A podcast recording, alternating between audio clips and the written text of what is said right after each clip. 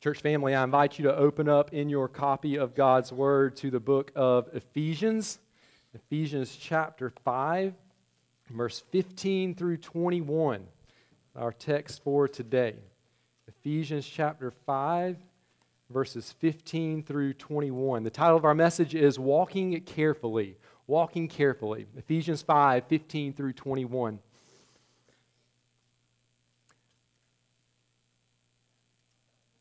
I'm going to read this passage. You follow along in your copy of God's Word, Ephesians chapter five, beginning in verse fifteen. This is the Word of God. Look carefully, then, how you walk, not as unwise, but as wise, making the best use of the time, because the days are evil. Therefore, do not be foolish, but understand what the will of the Lord is. And do not get drunk with wine, for that is debauchery, but we be filled with the Spirit, addressing one another in psalms and hymns and spiritual songs, singing and making melody to the Lord with your heart, giving thanks always and for everything to God the Father in the name of our Lord Jesus Christ, submitting to one another out of reverence for Christ. This is the word of the Lord for His church today. Would you pray with me? Father, thank you so much for your word. Help us to pay close attention to your word today as your word teaches us to pay close attention as followers of Christ to how we live our lives. In Jesus' name we pray. Amen. Many things in life call for special care. Would you agree with me on that? Many things in life call for special care. Let's think about it for a moment. An artist painting a masterpiece takes special care, paying careful attention to every uh, brush of that, uh, uh, excuse me, stroke of that brush, right? Making sure it's just in the right place, just the right colors, just the right pressure on the brush. A mechanic fixing a car takes special care, paying careful attention to where all those bolts are coming from so that all those bolts can hopefully get back in the right place. A contractor building a house takes special care, paying careful attention to the blueprints to make sure that what is getting built matches all the dimensions and the layouts of and the instructions in that blueprint. A coach takes special care, paying careful attention to his or her players, uh, careful attention to the opposing team, and careful attention to the game plan. An accountant takes special care, paying careful attention to every transaction, every number, every every part of those spreadsheets. A teacher takes special care, paying careful attention to uh, the lesson plans and to each student in the classroom. A nurse takes special care, paying careful attention to every um, every part of the prescription plan of that patient, all the vitals of that patient, um, and uh, and the needs of that patient. A surgeon performing surgery takes special care, paying careful attention to every movement, really, every, every, even the slightest motion of his or her hands, paying very close attention because every movement matters. In all of these cases, if special care is not taken, the results can range from just a bad day at the office to Well, a, a disaster with life-altering consequences. Church, it is good for us to take special care, to pay careful attention in all sorts of areas of our lives. That is, that is a good thing. However, as followers of Christ, there is one thing that rises above all the rest in demanding our careful attention. How we live when it comes to living out in our day-to-day choices the salvation that God has blessed us with most definitely demands our careful attention.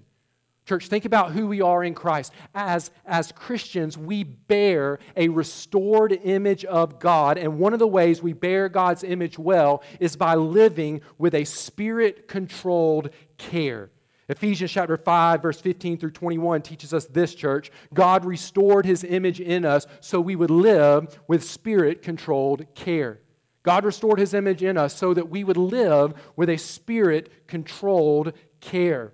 Paul explained how we are saved by grace through faith in Jesus in chapters one through three. We are born sinners, but God uh, most lovingly sent His Son, Jesus Christ, to die on the cross for our sins so that everyone who believes in Jesus would, would have new life in Christ and be united to a, a new family, that is the church. But Paul didn't stop there with just chapters one through three. He goes on in chapters four through six to describe how our lives are to look different once God has saved us. Chapters four through six are filled with descriptions, uh, further descriptions of who we are in Christ, and they're full of, uh, these chapters are full of commands of how we now are to live as people who have been made new in Christ. And to help us follow along with Paul's train of thought, we've been tracing Paul's use of this word walk. Remember back in chapter four, verse one, he gave that general command. Uh, kind of, it covers a lot. It covers our whole lives. That command to walk in a manner worthy of the calling to which you have been called, worthy of the gospel. And then in chapter four, verse seventeen, he said one of the things that means is that we no longer walk as the Gentiles do. In other words, we no longer walk how we once lived, and we no longer walk how the world around us continues to live. And then he described our new lives in chapter four, verse twenty-four, by saying that we have been created after the likeness of God in true righteousness and holiness. So for Christians, for people who have believed in Jesus for salvation, God has graciously restored His image in us that was broken because of our sin, which means now, as we live our lives, we are to put on display the restored image of God in us. We are to bear the likeness of God in true righteousness and holiness in our choices that we make, in our thoughts, in our words, in our actions. And then Paul begins to get more specific. What does it mean to walk in a manner worthy of the calling to which you've been called? What does it mean to, to bear the restored image of God? In chapter five, verse two, he said that we're to walk in love. And we spent a few weeks, a couple of weeks talking about that. Chapter five, verse eight said that we are to walk in light. And we spent a couple of weeks talking about that. But Paul is not finished with this word walk, church. We see him use this word walk one more time. We see it one more time in the book of Ephesians, and that's in our passage today. And he says that we are to walk carefully. Look at the first half of verse fifteen. Look carefully how you walk. You could say it this way. Look in such a way that you pay close attention to how you are walking. Remember that word walk simply means how we are living, the choices that we are making. Church family, if we're going to walk in a manner worthy of the gospel, if we're going to walk in love, if we're going to walk in light in the midst of a world that is selfish and dark, if we're going to walk in love, we're going to walk in light in the midst of a world that is selfish and dark, then we must walk carefully. We must go about our day-to-day choices like a surgeon who is inserting a new valve into someone's heart. We have to pay very close attention to that. We must walk carefully. The problem, though, is that sometimes, maybe if we're honest, more times than not, we pay far more attention to things of temporary significance in our lives and far less attention to the things of eternal significance. Christian, one day we will stand before the King of Kings and the Lord of Lords and give an account for our lives. Yes, our salvation is sealed, but our King who died to save us is going to want to see what we did with the salvation He died to provide for you and for me. And so we must pay attention to our lives. We must walk carefully when it comes to living out the new life that we have in Christ. In this passage, we see three ways we're to walk carefully. Three ways we're to walk carefully. Number one, careful walking means you make wise choices. Careful walking means you make wise choices. And Paul says in verse fifteen, look carefully then how you walk. And he explains what he means. He says, not as unwise, but as wise. So a careful walk is a wise walk. When we walk carefully, we're, we, we're, we're walking in the way of wisdom. We're making wise choices. So what does that mean? What, what, is, what does wisdom mean? What if, if somebody asked you, said, what? Well, What does it mean to be wise? What might you say? What answer might you give? Let's think about it for just a moment. Sometimes we might think that being wise means to be smart or intelligent, but that's not the same thing as wisdom. There's nothing wrong with being smart or intelligent, but that's actually not the same thing as wisdom. There's actually plenty of smart people when it comes to knowing information or knowing how to do things or how things work. There's a whole lot of smart people who make really foolish choices. And so being smart in that sense is not the same as being wise. Being wise, let me give you just four just things, to, to, to kind of a, four parts of a definition of wisdom, okay? And, and then we're going to turn to the Psalms. We're going to look at the Psalms for a minute to see these play out in the book of Psalms.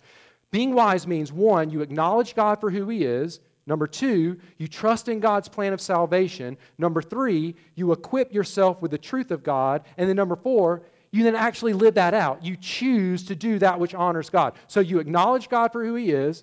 You trust in God's plan of salvation. You equip yourself with the truth of God. And then you live all of that out. You, you, you put that into practice in your life. You choose to do that which honors God. I want you to see this in the book of Psalms for a moment. In Psalm chapter two, verse ten, the kings of the earth are told to be wise. That command is there. Be wise. And then the very next verse explains what that means in verse eleven. So chapter two, verse ten of Psalms, uh, be wise. Verse eleven, serve the Lord with fear and rejoice with trembling. Kiss the Son, lest He be angry with you and you perish in the way, for His wrath is quickly kindled. Blessed are all who take refuge in Him.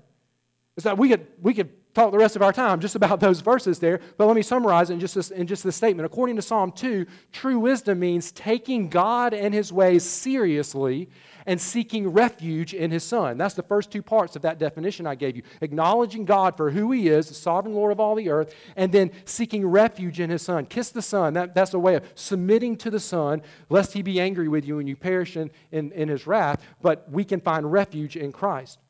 Now, on the other hand, Psalm fourteen tells us that to reject God, to not do that, is what the definition of being a fool is, of being unwise. Psalm fourteen one says, the fool says in his heart, there is no God. The definition of foolishness, the ultimate definition of foolishness, is to not acknowledge God for who He is. And then Psalm nineteen and one nineteen teaches that wisdom is found in God's Word. This is what I mean by equipping ourselves with the truth of God. Psalm nineteen seven, the testimony, that's another word for the Word of God, of the Lord is sure, making wise the simple. And then Psalm chapter one nineteen, verse ninety-eight says, your commandment makes me wiser than my enemies, for it is ever with me. What makes us wiser? God's commandment, His law, His word. And then Psalm one eleven summarizes wisdom well. Psalm one eleven, verse ten says, the fear of the Lord is the beginning of wisdom. All those who practice it have a good understanding. His praise endures forever. Notice there, the fear of the Lord. Again, that acknowledging God for who He is, that reverent awe of God. And then it says those who practice it. So we get into that fourth part of that definition. We actually live it out. We don't just say that we acknowledge who God is. It actually makes a difference in how we live our lives. So if we want to make, make wise choices, I'll go through that kind of four parts of that definition again. We, one, acknowledge God for who He is. He's the one true God who is worthy of worship, who must punish sinners.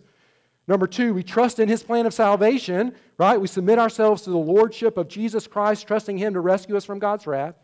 We then make sure, we make sure that we're equipped with the truth of God, which is His Word. So we fill our minds, we fill our lives with God's Word, and then we live it out. We choose to do what honors God. We live in obedience to who God is and who He's revealed Himself to be in His Word. That is true wisdom.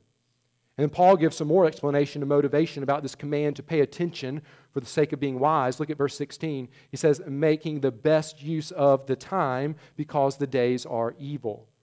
We want to look carefully how we walk, not as unwise but as wise. What else? Another description of that, making the best use of the time. Why? Because the days are evil. Church, we live in evil days. The days were evil in Paul's day. The days are evil in our day. And therefore, we must pay careful attention to how we are walking. We must look carefully at the choices we make because the evil one in this evil day is really good at making foolishness look beautiful.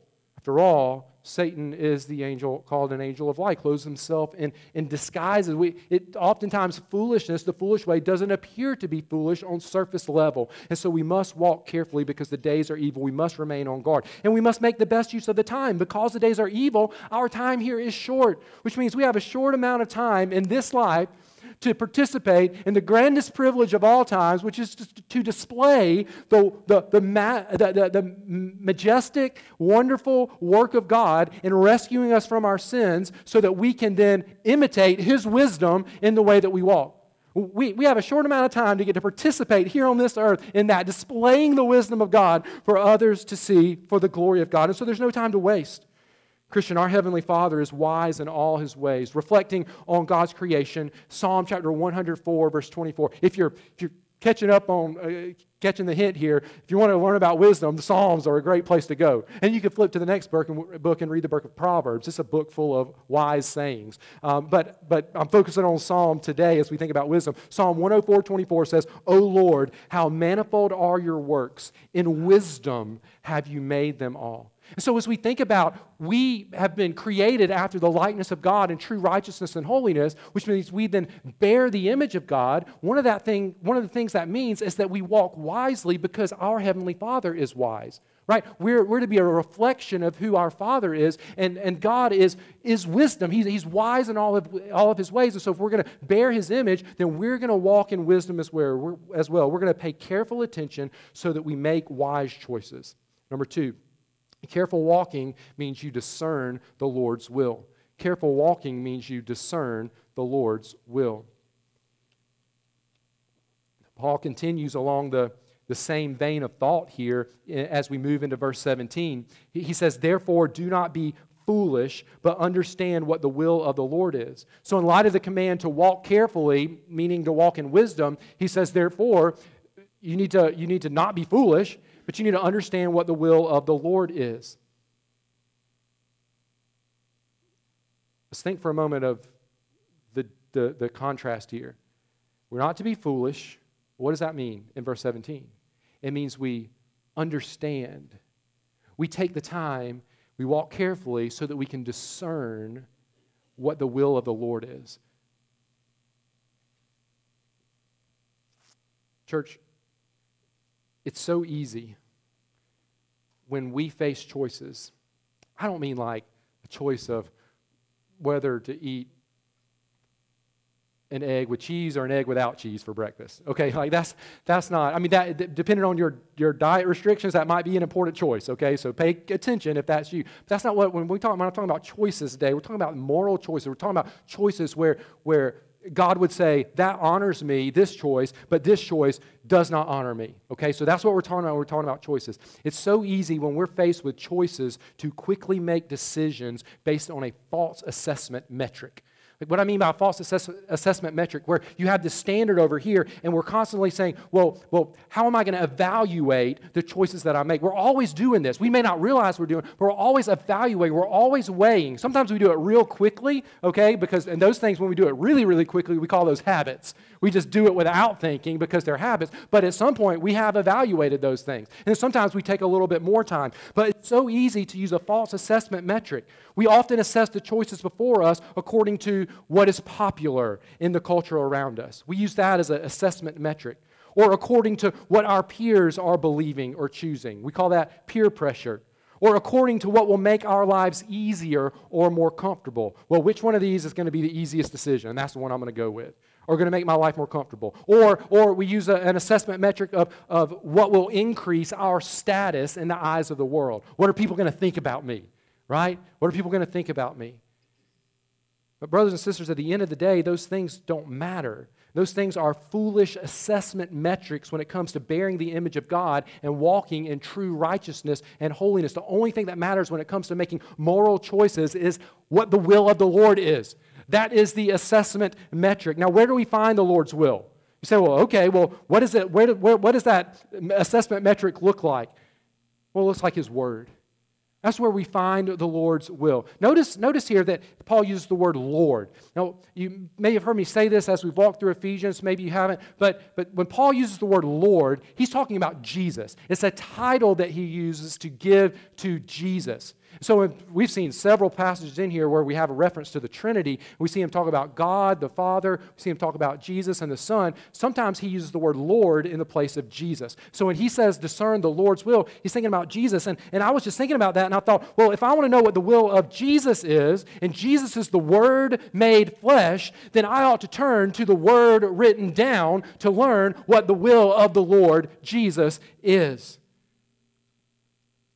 God's Word is the only assessment metric for Christians when it comes to making moral choices. Just for instance, for instance, am I justified in saying hurtful things about a person who has hurt me? Well, I can put, I can line that question up with all kinds of assessment metrics, okay? But when I line it up to what God's Word says, First Peter chapter three, verse nine says, do not repay evil for evil or reviling for reviling, but on the contrary, bless, for to this you were called. There's my assessment metric. Am I justified? Let's do another example. Am I justified in speaking harshly to my kids when they have disobeyed me one too many times? Or maybe we, we often don't put it that way. We say, they got on my last nerve. That's how we often say it, but that's what we mean. You've disobeyed me one too many times. Am I then justified at that point in speaking harshly to my kids? Well, what, what does God's Word say? Ephesians chapter six, verse four says, fathers, do not provoke your children to anger.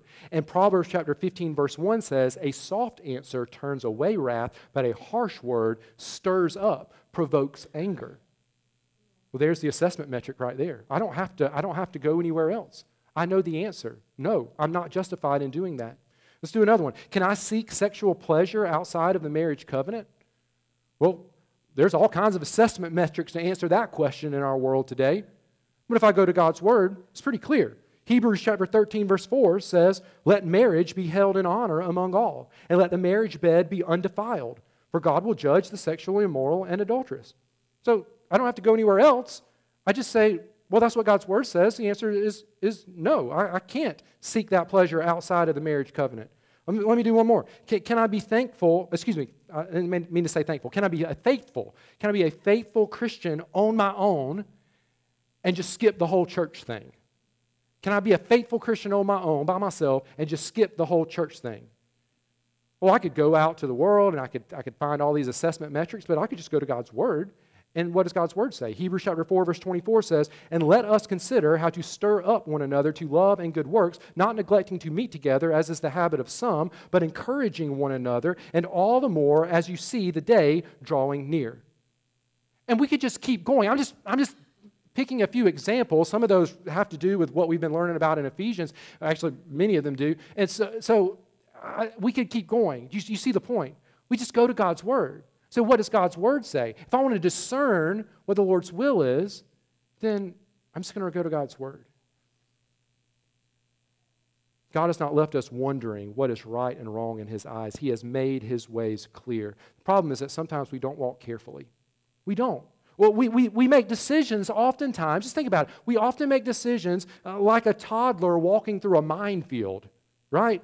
We just aimlessly kind of taking steps, not... we're just not paying atta- attention to the danger that's all around us whenever we, we make choices that bring dishonor to God, because sin always leads to destruction.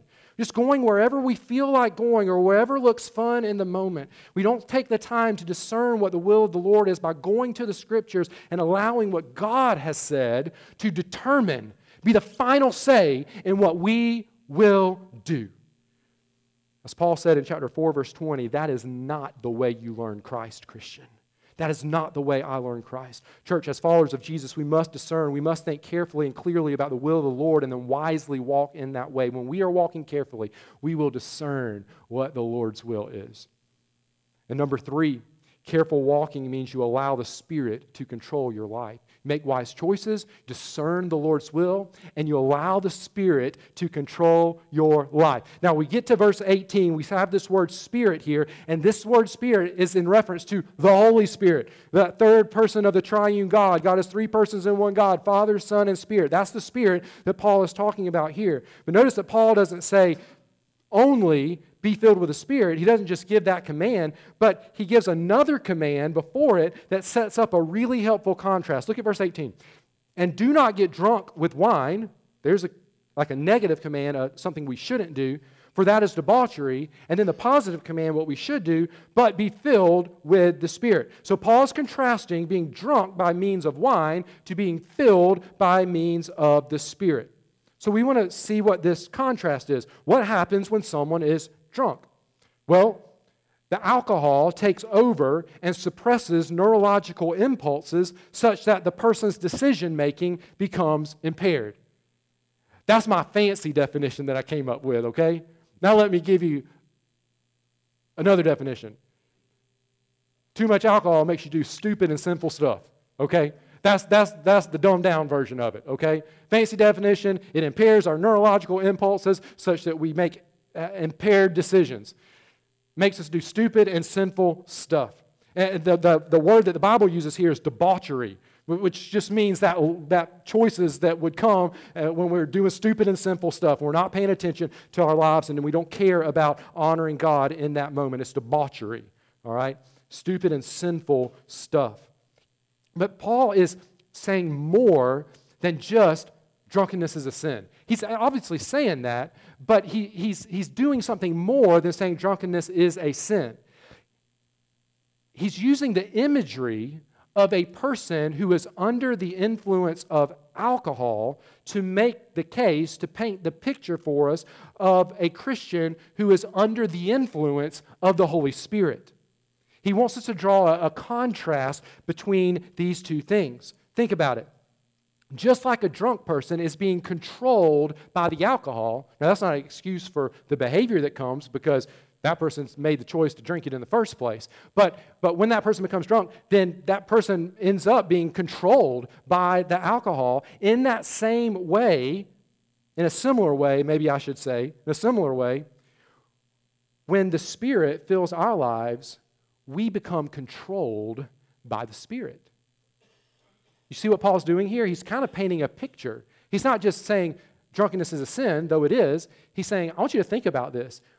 You need to be filled with the Spirit in such a way that you're controlled by the Spirit, like a drunk person who's who's under the influence of alcohol just may not even remember what they're doing because they're under the control of that substance. We want to be under the control of the Holy Spirit. When the Spirit fills us, the Spirit controls us, and when the Spirit controls us, we walk carefully. We walk in wisdom, and this is where we see the contrast, right? There's kind of a comparison under the influence of something, but then it's a contrast because the person under the control of alcohol, their decisions look way different than the person who's under the control of the Spirit. When we're under the control of the Holy Spirit, we walk in the Lord's will. We bear the image of God accurately. Our lives look like true righteousness and holiness. I want to consider just a few questions for just a moment. Um, now, Paul has already said in, in, in Ephesians, in Ephesians chapter one, verse fourteen, that we already have the Spirit. He said in one fourteen that we've been sealed with the Spirit. So do we have the Spirit or do we not have the Spirit? Because he says be filled with the Spirit, but he's already said that we have the Spirit. So, so what does he mean? I, I think the best way to understand this biblical truth is by remembering the already but not yet nature of our salvation. Right? Just like when the moment we trust in Jesus, God justifies us completely before Him. He clothes us with the righteousness of Jesus. We are fully saved. And yet, that begins a journey of growing in Christ's likeness, where what is already true of us then becomes worked out in our practice each and every day. Well, it's the same kind of thing here. We are already filled with the Spirit in the sense that we are saved. The Spirit has tra- transforms our, transformed our lives, and yet we're working that out. We're, we're, we're, we're allowing the Spirit to continue to have control over our lives so that what is already true of us, I'm a Spirit-filled person, will actually play itself out in my day-to-day living. We're saved and we are being saved, the Bible says. We're filled and we are being filled. And it's as we cooperate with the Holy Spirit that He continually fills us. Here's another question. What steps should I take as a Christian to make sure I'm continually being filled by the Spirit? The command here is to be filled, right? So, but but it's a passive, to be filled. So we're not actually the ones ultimately who are doing the filling. It's the Spirit who's doing the filling, filling us more and more with Jesus. But what role do I play in that as I cooperate with the Spirit? Well, I think we can go back to the way that we make wise choices and go back to the way we discern the Lord's will. We fill our minds with God's Word. Church, a heart and mind continually plowed over with the Word of God is ready to receive the reign of the Holy Spirit as He fills us. It is the Word that the Spirit uses to fill us with Himself, with the Lord Jesus Christ. But a heart and a mind that is hardened by a lack of God's Word can only expect to have the, the, the rain, the power of the Holy Spirit run off like rain just runs off of hardened soil. I want to take you to quickly to two places in the Scripture to support this, this claim, this belief that our role in being continually filled by the Spirit is to saturate ourselves with God's Word. In John chapter sixteen, Jesus told His disciples this. He said, when the Spirit of truth comes, He will guide you into all truth. And just a few minutes later, Jesus prayed for them, for His disciples, and He prayed to the Father and said, sanctify them in the truth. Your Word is truth. So, When the Spirit of truth comes, He will guide you into all the truth. Your word is truth. And so we see a very close relationship between the work of the Spirit and the Word of God. The Spirit doesn't work apart from the Word of God. And then in Colossians chapter three, we find a very similar passage to the one we're studying today. In fact, the passages, you can go there later, chapter three of, of, uh, of Colossians, are, is very similar um, to this passage here. And in chapter three, verse sixteen, um, Paul says, "Let the Word of Christ dwell in you richly." And then what comes after is basically verses nineteen through twenty-one of Ephesians.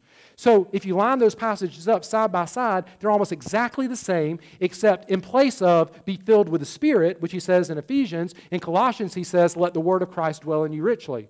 Is Paul saying two different things? Nope. He's saying the same thing, because to be filled with the Spirit is to let the Word of Christ dwell in you richly. And when the Word of Christ dwells in you richly, the Spirit will be filling us. The Spirit and the Word go together.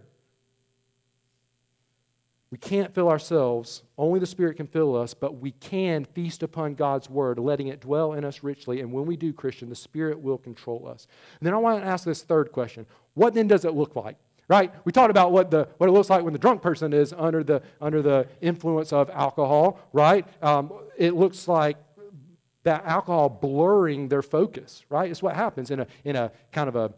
a literal way, blurring focus, but also in a metaphorical way. They can't make right decisions because everything's out of focus.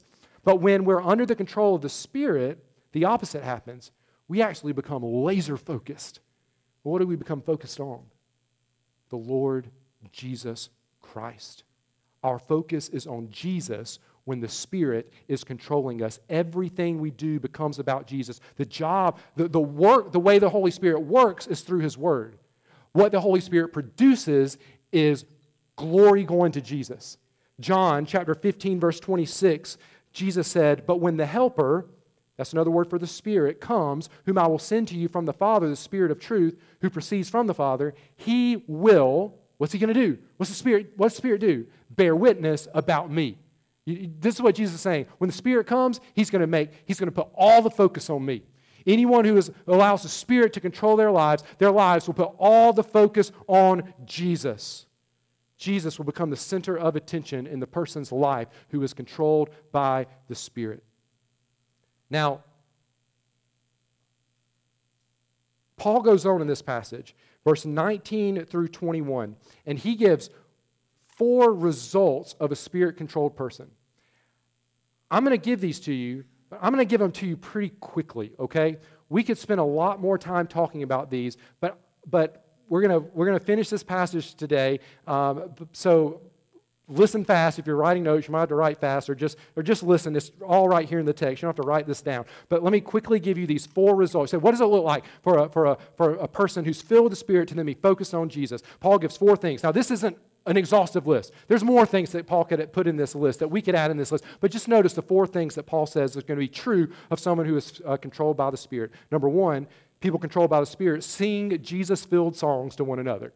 We sing Jesus-filled songs to one another. Paul says, addressing one another. This is what happens when the Spirit controls us. We'll be addressing one another in psalms and hymns and spiritual ch- songs. Church, one of the marks of a person who's saved and allowing the Spirit to control his or her life is singing with God's people. That's one reason we place an emphasis on singing in our worship gatherings, because it's, it's what we're commanded to do, but it's just what we should want to do as people who have been redeemed by the blood of Jesus. All throughout God's Word, from the Old Testament to the New, we see God's people singing, not just by themselves, which is okay to do, but together. Moses and the people of Israel sang a song of victory after God delivered them from the Egyptians. Paul and Silas together sang a song while they were in prison. And if we fast forward to the book of Revelation and John's vision of heaven, we hear not solos. That's not, I'm not saying that's a bad thing, but, but we don't hear solos. We hear the redeemed people singing together before the throne of God. Church, when we sing together, we're encouraged to keep believing in Jesus and to keep living for Jesus. We address one another with the truth of Christ in song. It encourages us to keep believing and keep living for Jesus. And I say Jesus-filled songs because of that word spiritual there. The word spiritual includes the word Spirit. Remember what we just said about the Spirit. His job is to testify to Jesus. And so if the songs that we sing are spiritual, so I did there, little dash there, spiritual songs, then there'll be songs that are filled with Jesus, because that's what the Holy Spirit does. He makes much of Jesus Christ the Son. Second thing we see, uh, people controlled by the Spirit, it's going to sound like same song, second verse. Sing Jesus-focused songs from the heart. Sing Jesus-focused songs from the heart. You say, well, that's what we just talked about. Well, Paul decides to say it twice, okay? He gives it to us twice. And notice what he says. He says, addressing one another in psalms and hymns and spiritual songs, singing and making melody to the Lord with your heart. If you look at the structure, even in the language here, it's kind of like that's a, a, a second thing. If Paul was writing a bullet point list, this would be bullet point number two. But he, in a way, says the same thing. We sing Jesus-focused songs from the heart. Singing and making melody to the Lord with your heart. Brothers and sisters, there's just no way around it. God's people are a singing people. Now, some people are better at it than others. I'd put myself in the not, not that great at it category, but I love to sing praises to the Lord. But we're all to sing praises to the Lord. Everyone who's been redeemed by the blood of the Lamb are to sing praises to the Lord. In the first half of that verse, addressing one another in psalms and hymns and spiritual songs, the emphasis was on together, singing together. In the second half, singing and making melody to the Lord your heart, the emphasis is on the with the heart. The attitude with which we sing. Church, when the Spirit is controlling us, He doesn't just move our mouths like a puppet would, but that puppet's not feeling anything. That's not what it means to let the Spirit control us and then we sing, right? We're to sing from the heart, right? When the Spirit controls us, we sing from hearts overflowing with joy and adoration of Jesus. Oftentimes, and I'm sure you have experienced this as well, when I've spent quality time in God's Word, I just want to sing a song to God. Whether that's by myself and I've been in God's Word and I just I just want to sing. Sometimes when I'm preparing to preach, and I'll, I'll kind of get to the end of, of what the Lord has just led me and laid on my heart as I'm uh, explaining the passage, I'm just by myself, whether I'm at home or here or wherever I'm in the car, and I, I just want to break out in song. And the same is true when we're together as we study God's Word. It ought to make us want to sing. God's Word prompts praise of God through song. And again, the focus is on Jesus. We're singing and making melody to who? The Lord. That is Jesus, our King. Third thing that happens when we're controlled by the Spirit. People controlled by the Spirit give Jesus-centered thanks to the Father. We give Jesus-centered thanks to the Father. Look at verse twenty, giving thanks always and for everything to God the Father in the name of our Lord Jesus Christ. You see, when the Spirit controls us, we're focused on who? Jesus. And there is absolutely no way that you can be laser-focused on Jesus and spend your time complaining, because that's the opposite of thanksgiving, is complaining. When you're focused on Jesus, you give thanks. Jesus left heaven and came to earth to endure temptation without ever sinning and to pour out His blood on the cross so that we who are guilty before a holy God could become holy. It's all a part of the Father's plan. And so when the Spirit controls us, we give thanks to the Father in the name of the Lord Jesus Christ, who did that for you and for me. We give Jesus-centered thanks to the Father. And then this fourth thing, people controlled by the Spirit follow Jesus-honoring roles in the home and the workplace. People controlled by the Spirit follow Jesus-honoring roles in the home and workplace. Now, you might be thinking, whoa, that sounds like you just opened up a whole nother topic here. And I did, but I'm going to put the top back on it real quick, okay? Because we're going to, we're going to open this topic up in the coming weeks. Verse twenty-one serves as a hinge verse. It's, it's the fourth bullet point in Paul's list of what it looks like to be controlled by the Spirit, submitting to one another out of reverence for Christ. But he then unpacks what he means by that in the next verse all the way through chapter six, verse nine. And so I'm kind of giving you just a quick taste of what's coming in the book of Ephesians. People controlled by the Spirit follow Jesus-honoring roles in the home and the workplace. I just want you to notice that this submission is done out of reverence for Christ. You see a theme here? You see a theme where Jesus is the theme, right? When the Spirit controls us, we make much of Jesus. We, we do these things out of reverence for Christ, out of reverence for Jesus. And so we'll talk about these particular roles in the coming weeks that affect the home and the workplace, but go ahead and put this in your mind. These are Jesus-honoring roles that are put into practice by people controlled by the Spirit. And I'll try to remind us of that in the coming weeks. So those are four characteristics of Spirit-controlled people. Now, we've covered a lot today. We've covered a lot today, but let's see the big picture as we close. God has restored His image in us, and so we ought to live in a way that reflects who He is, not who we once were or not the world around us. And we can only do that, church, if we walk carefully, careful to make wise choices, careful to discern the Lord's will, and careful to allow the Spirit to control our lives. Church, why must we walk carefully? Because temptation is lurking around every corner.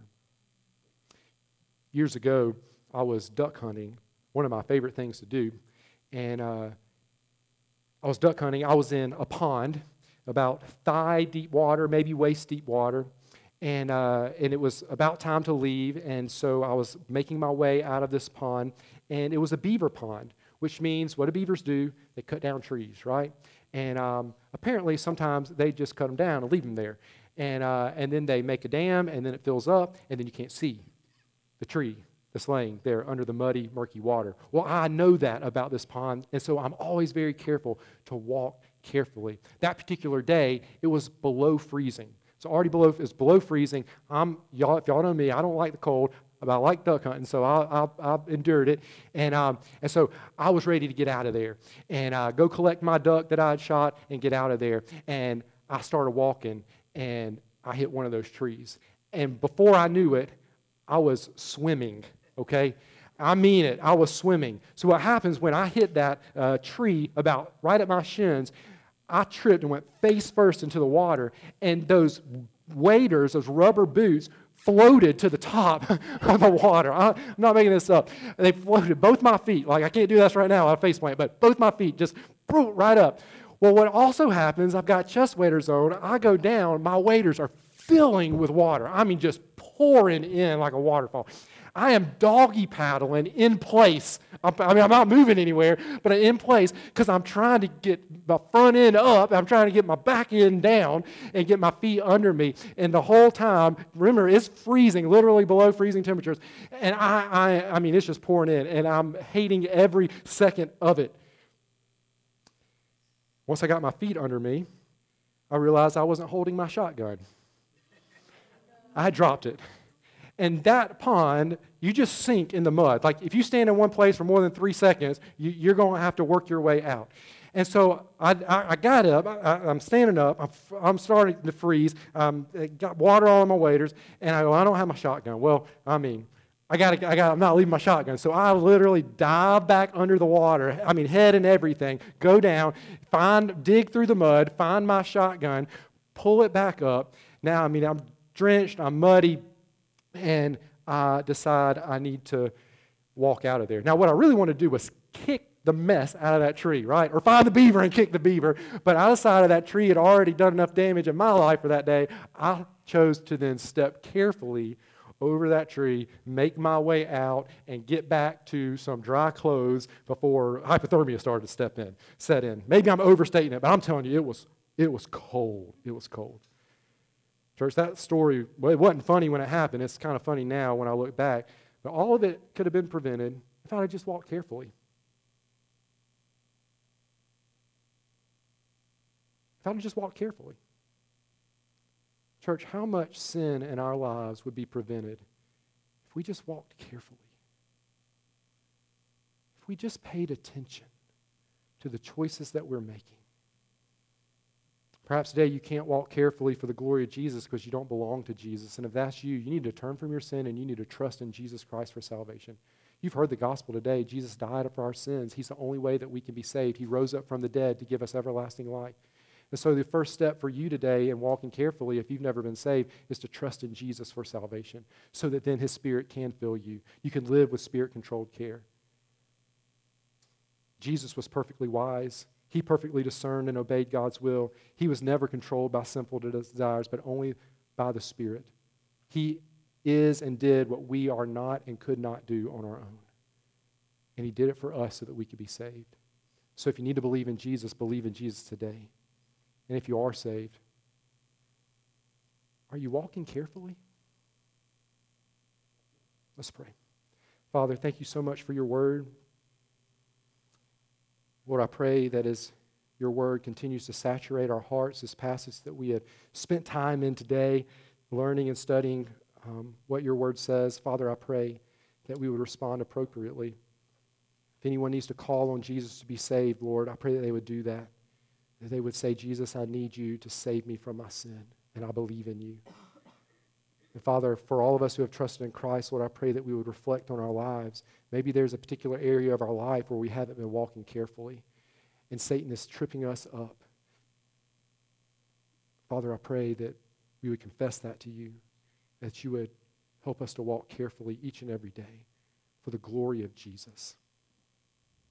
And Father, as we have just learned from your word, that people controlled by the Spirit sing songs of praise to Jesus together. Father, help us to put that into practice right now. In Jesus' name we pray. Amen.